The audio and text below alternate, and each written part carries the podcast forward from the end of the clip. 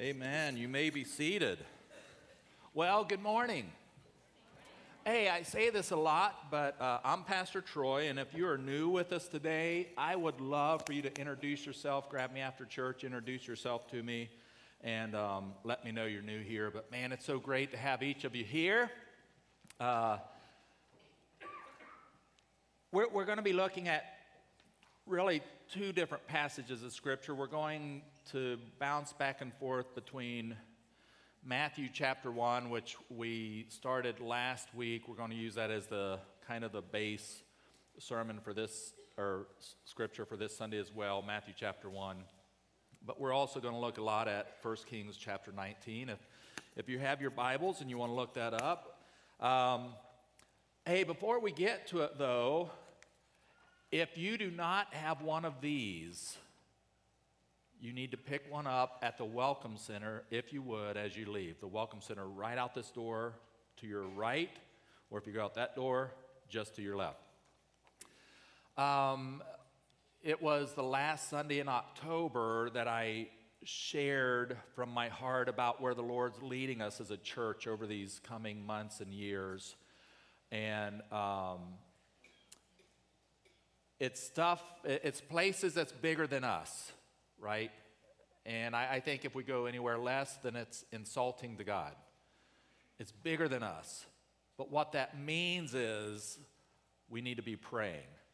Okay, so if you weren't here on that Sunday, I'm wanting to say it's like October 30, whatever that last Sunday was in October, I shared from my heart about the future of New Life be sure to look that up on YouTube or something, or let us help you find it or whatever. We want to be sure that everyone hears what was said because that's really point us, pointing us to a very specific call to prayer. And we just put something together where we could be praying um, in unity as a church over a couple months. Uh, this week, coming up, uh, December 11th, pray for God's spiritual protection for our families, for our community, and for our church. Now, you might think, well, that sounds like an interesting focus on prayer for this week, um, God's protection, but I want to tell you this uh, spiritual warfare is very real, and as God continues to reach people through the ministry of New Life, it just gets under Satan's skin, right? And it puts a bigger target on our back as families and individuals and as a corporate body and as leaders, etc. Um, you know, because we're doing everything we can to fulfill the Great Commission and the Great Commandment.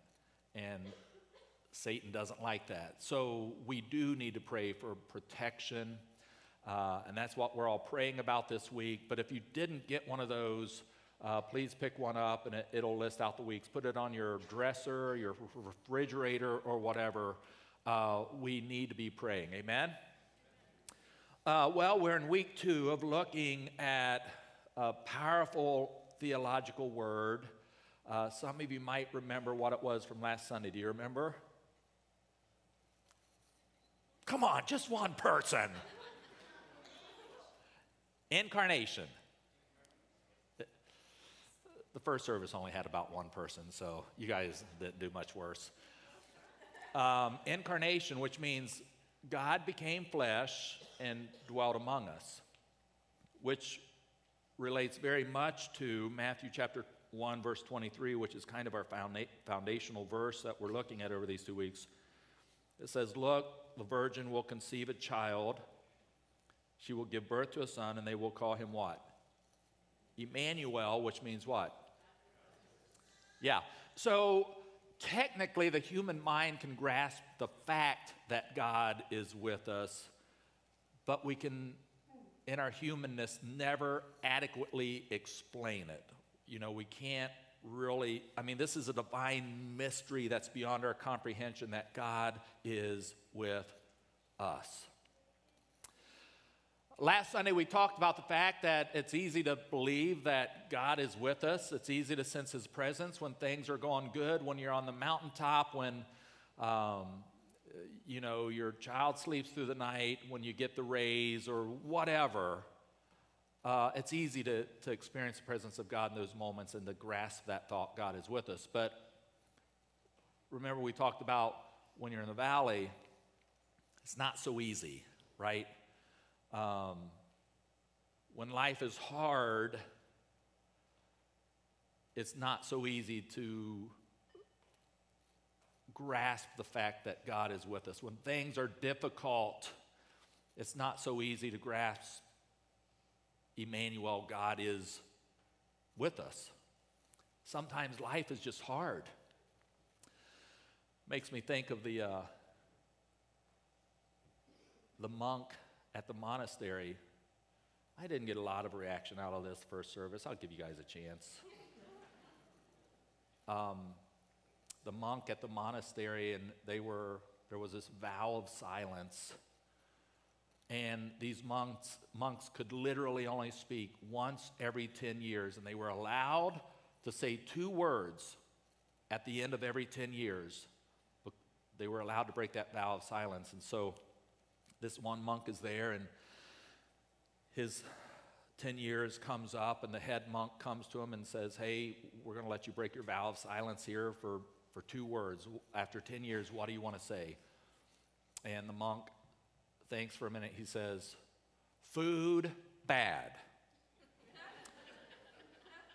and then back to the vow of silence. Another 10 years, no talking. And um, 10 more years pass by. He's 20 years into this thing. He's allowed to say two more words. And the head monk comes to him says, Hey, we're going to let you break your vow of silence for a moment. What, what are the two words you want to say? And he says, Bed hard. And that was it. Back to the vow of silence. Another entire decade passes. I mean, 30 years into this guy's vow of silence at this monastery, and the end of that third decade comes, and the head monk comes back to him and says, Okay, we're going to let you break your vow of silence. For two words, what do you want to say? And that monk looks very purposefully at the head monk, and he just says, I quit. Um, the head monk looks at this monk and he says, Nothing about that surprises me. All you've done since you've been here is complained. you know, life is just hard. And sometimes it's more difficult than just bad food or a hard bed. It gets really seriously hard, and it's in those moments that in our head we know God is with us, but in our heart we're sitting there going, Really? Um, you know, when you're hurting, when you're feeling alone, when you're worried, when you're afraid, when you're battling depression. Uh, and so this morning, what I want to talk to you about is I want to talk to you about the God of the wilderness. Last week, we talked about how we enjoy God when we're on the mountaintop, but we get to experience Him in the valley. Today, I want to talk about the fact that yes, we get to enjoy God on the mountaintop, but we, we get to know Him intimately in the wilderness. It's another, another metaphor that Scripture uses. We, we enjoy Him on the mountaintops, but we get to know Him intimately in the wilderness. Um, you know, how do we experience God's presence in the wilderness? You know, because the wilderness really is often described as it's, it's barren, it's dry, it's a, it's a desolate place. Uh, it's a place you feel very much alone, right, in the wilderness. There's a sense of wandering in the wilderness, right? It makes me think of the mission trip our church did a number of years ago um, to La Carbonera, Nicaragua. And um, we were out in the middle of nowhere, Nicaragua. And uh, we were working on a child development center or something. And uh, all of a sudden, somewhere it started raining. up north or whatever. I don't know. I can't remember. But to get to La Carbonera, you had to cross this river, and you could drive a truck across it full of people, or you know, if you had to, you could walk across it or whatever. It was just a pretty wide situation, but not too crazy. But this particular day, it it flooded, and somewhere from up north, man, the water was just gushing down, and um, and so it was so strong we we couldn't after work that day we couldn't drive back through the river to get back to where we were staying, and. Um, I mean, it was it is one of those. Sometimes you'll hear me talk about the forces of nature, and it's just one of those forces of nature that you look at and you're like, you have no words to describe. Wow, I mean, this is undescribable. The power that you're witnessing. I remember we always took one of our kids with us each trip, and uh, I had Cody with me that trip. He was younger, and and we were all standing at the edge of the river, just like what are we going to do? Because we're literally in the middle of nowhere, Nicaragua. And we can't cross the river, it's too dangerous. And I see these locals come down, and they're in this little pickup truck out in the middle of nowhere, and they're going to attempt to cross the river. And I literally grabbed Cody. I remember this clear as day. I turned him around, I walked away, and I'm like, I don't want him to see somebody die because several guys are about to die if they try to cross this river. You know, I can't afford the counseling bill for that. Um, we had to go back the other way. We, we had to cross this creek. I say a creek, crick. How many say crick? We know it's a crick. Thank you for that one hand. The rest of y'all need to learn something. Um, and but it was just this raging. You know, we literally had to do like a human chain, and we had all of our kids with us, and all the, and you know, boy, if you didn't hold on to something, you were going to be swept down. And we finally got across that. After we got across that, we were just in the wilderness, the Nicaraguan wilderness, and this was in the middle of the night okay, which made it even more like, ugh.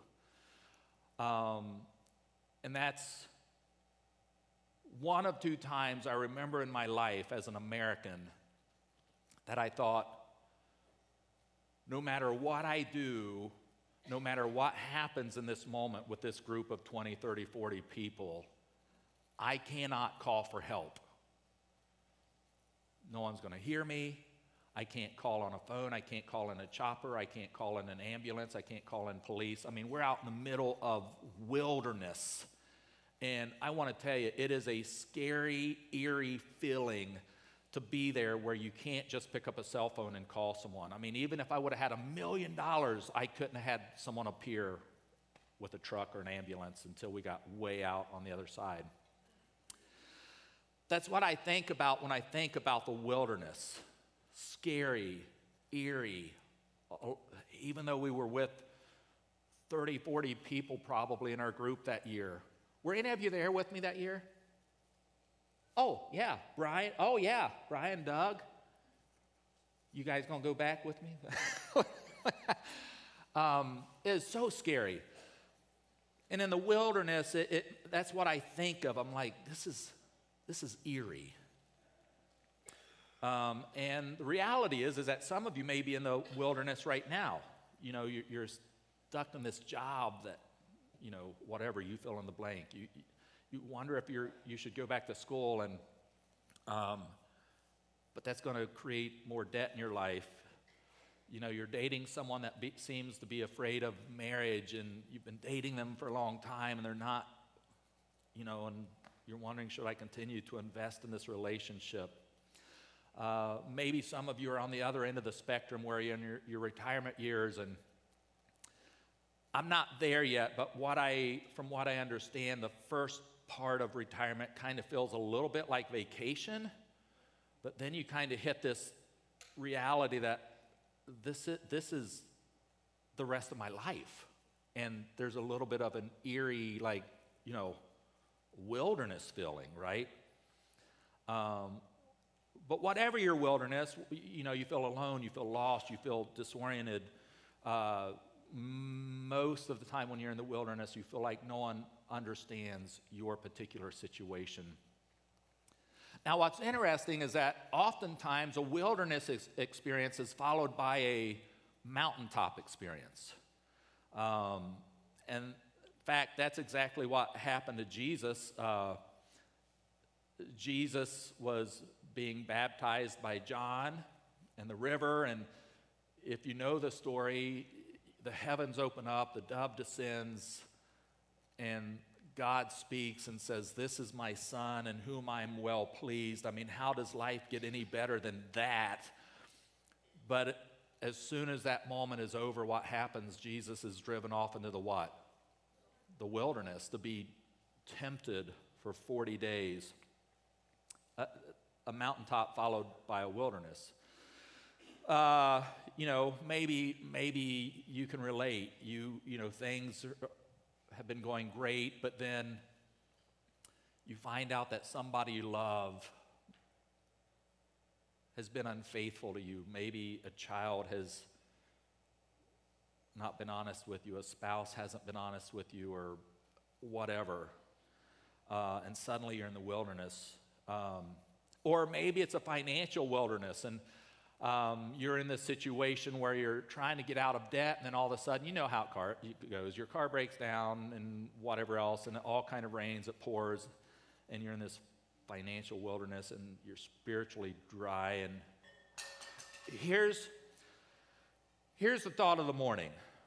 And I, I don't want you to just hear this with your head i want you to hear this with your heart all right? This is the big idea of the morning your wilderness as terrible as it may be, becomes a good thing when it deepens your dependence upon God. You know, that, this is for another sermon another day, but that's why the Bible talks about we know that all things work together for the good of those who love him. It, it's not because he works everything out according to the circumstances the way we want it to work out. It's because when our circumstances help us to depend more on God than we currently are, it's working out for our well being, right? You know, l- let me talk about Elijah for a moment as we switch over to the other passage. Elijah, you've heard me talk about him on and off throughout the years here. Just an interesting guy that God used in massive ways. Um, and in fact, I would go as far as to say that Elijah is one of the most interesting, most colorful people in the Bible. Um, God used him at a time um, in the history of Israel when they were being ruled by a wicked king. Uh, and Elijah was used to bring revival to Israel. And he's literally on the mountaintop.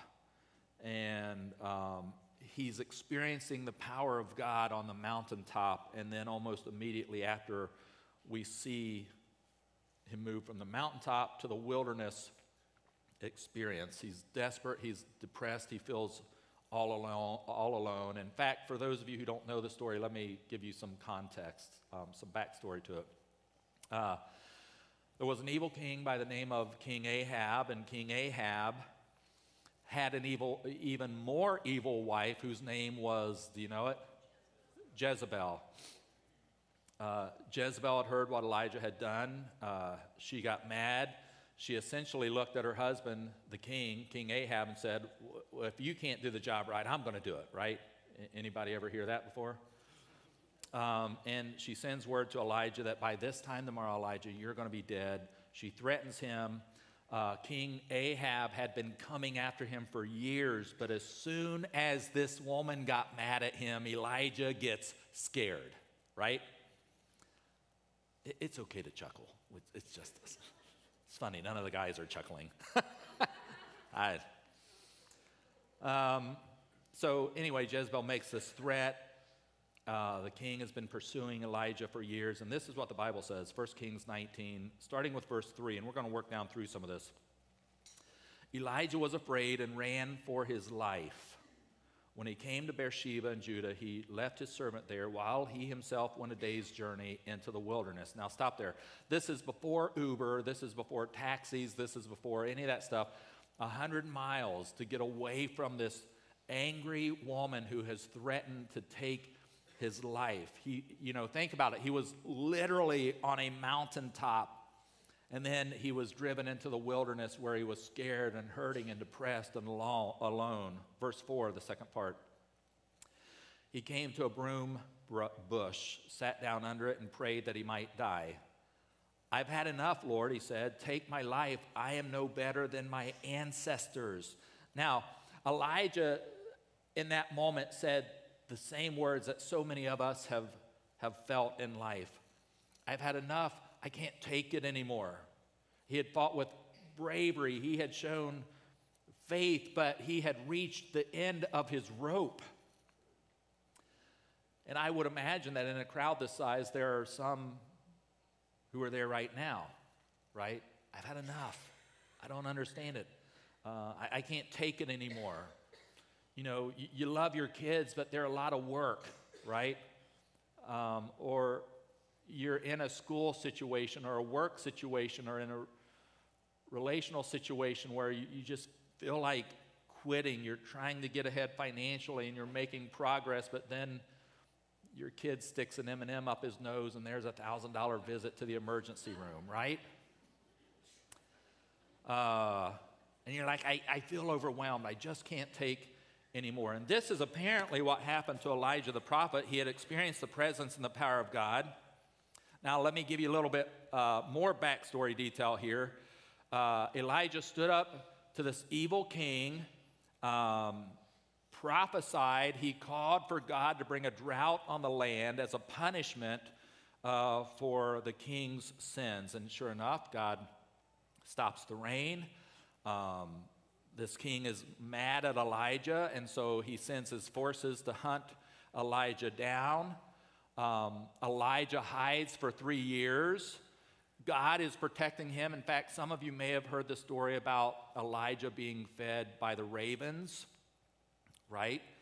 Uh, this is part of that story. Then, in, uh, in the midst of this, God uses Elijah to raise a boy from the dead. Um, this is the moment where Elijah stands down 150 prophets of Baal. Um, God sends the fire literally down from heaven that consumes the altar, the sacrifice, and everything in its path, and God destroys all of those false prophets. Eventually, Elijah asks God to make it to rain again. And uh, again, if you know the story, there's the cloud the size of a man's hand that the servant sees, and it's going to bring the rain, and it, and it does. And, and Elijah has experienced the protection and the provision of God. Elijah understood the presence of God. Elijah had experienced the greatness of God. And then this woman, King Ahab's wife, makes a threat on his life and he runs um, for his life. There may be someone here right now, you're there, you're like, I just can't take anymore, right? I'm done.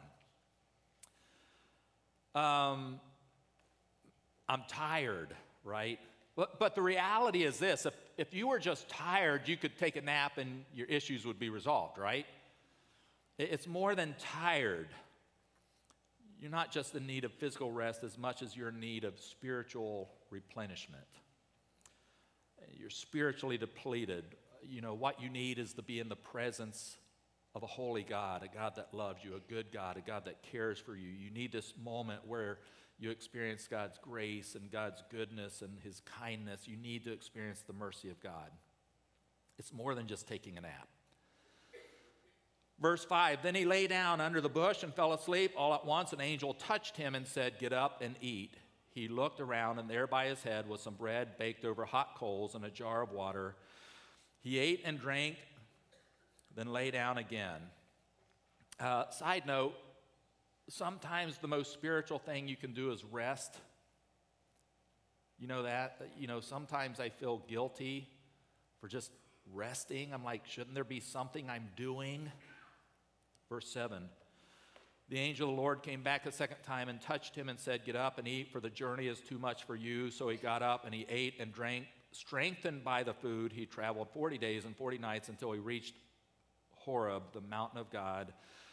There he went to a cave and spent the night, and the word of the Lord came to him What are you doing here, Elijah? Now, stop there.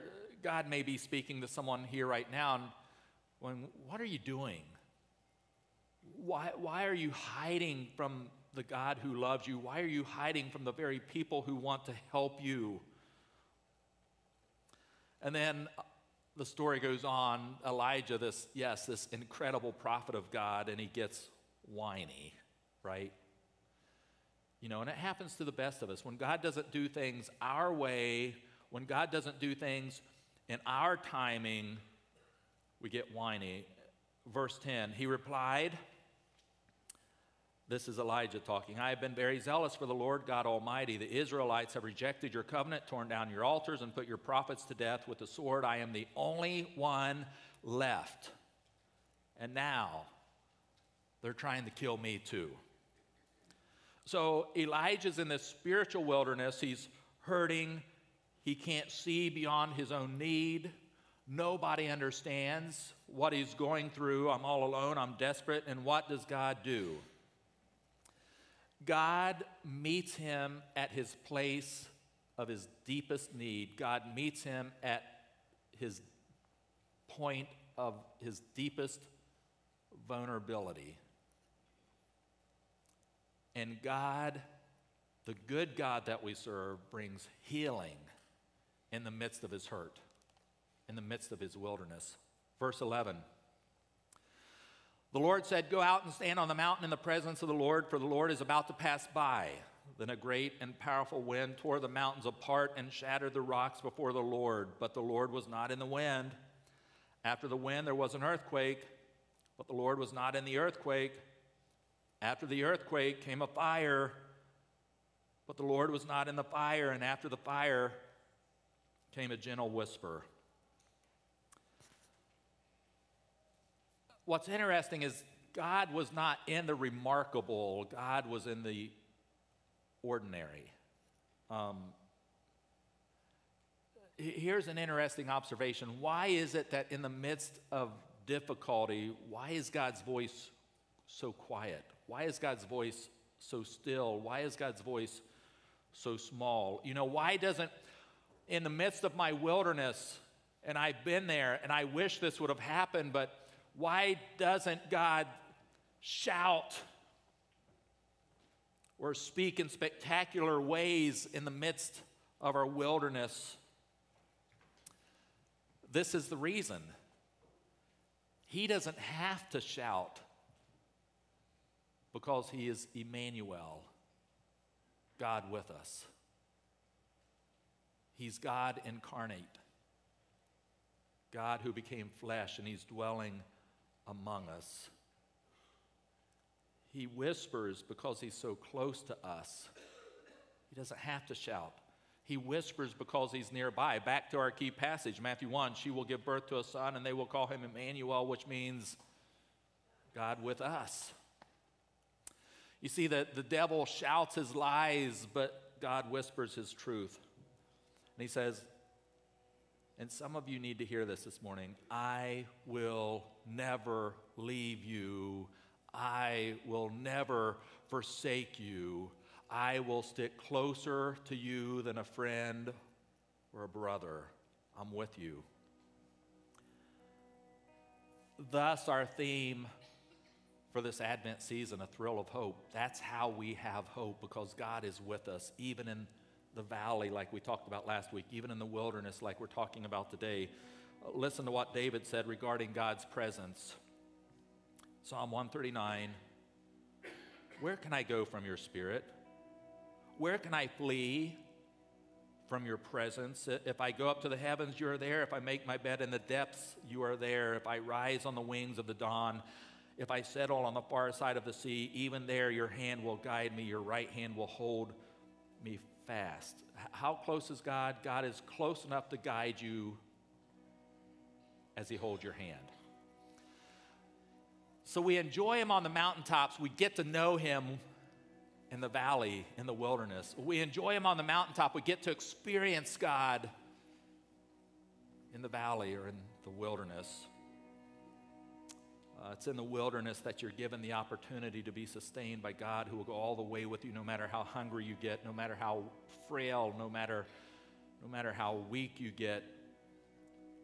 It's in the wilderness that I learn that I'm not that impressive. But it's also in the wilderness where I learn it's okay that I'm not that impressive. My ordinary is enough. The, the, or, the wilderness offers you the opportunity to be restored by God if we'll just stay there and understand what it is for what it is. And we'll truly believe that Immanuel, God, is with us. When you're wandering in the wilderness and feel like nobody understands, you got to understand God is good. God knows what's going on. God cares. God's with you. And He's telling us that if we'll just step out of the craziness and the busyness of our world for just a moment during this Advent season, we'll realize that. He'll meet you there. Because who is He? Matthew chapter 1, read it with me, verse 23 she will give birth to a son, and they will call him Immanuel, which means God with us. That's exactly how our theme can be a thrill of hope. That's how we have hope, is because God is with us. Now, we're going to sing this song that I, I really want you to. I really want you to look at your own life and think about these words. And some of you, let me tell you, some of you are on a mountaintop right now. I get that. But this message applies to every one of us, whether it's now or later, right? Because life just happens. Um, but there may be someone here this morning that goes, "Man, that's me. I'm, I'm, I'm hurting. I'm scared. I'm alone. I'm what you know. You fill in the blank." And if that's you and you want to come pray at these altars, man, we love to pray with people. We'd love to invite you to come pray. Um, or maybe you just need God to go to take these lyrics to this song and really instill them into your heart and make them real to you this morning. Whatever it is, whatever, just mind God this morning as we worship. But let me pray with you as I first, if I can. Father, I come to you in this moment and I thank you for your good word. I thank you for your presence and your power and your faithfulness, even in the wilderness. Lord, there are people under the sound of my voice who are there right now we simply ask you to do your work in their heart this morning and in their life. Thank you, Father, in Jesus' name. Amen. Lead us if you would.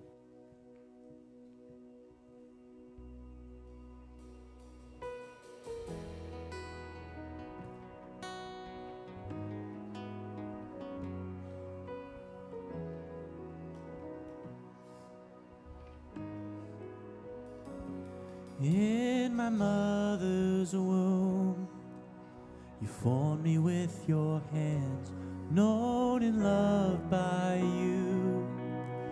Before I took a breath, when I doubted, Lord, remind me I'm wonderfully made. You're an artist and a potter, I'm the canvas and the clay and you make all things work together for my future and for my good and you make all things work together for your glory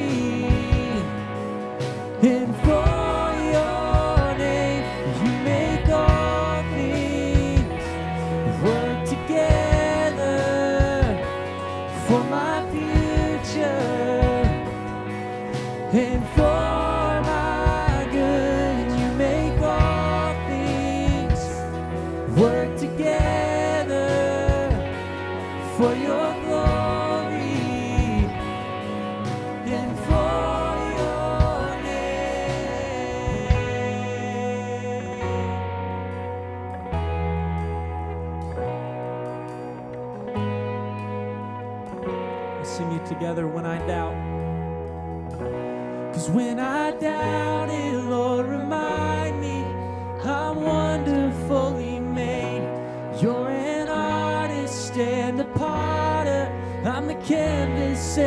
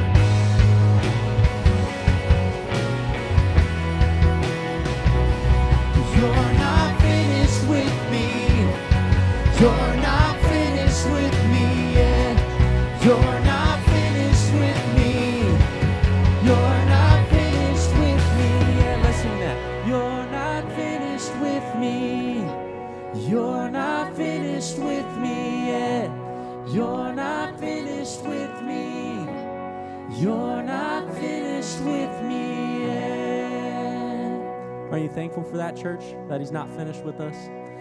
Thanks for being with us today, New Life. You guys are dismissed.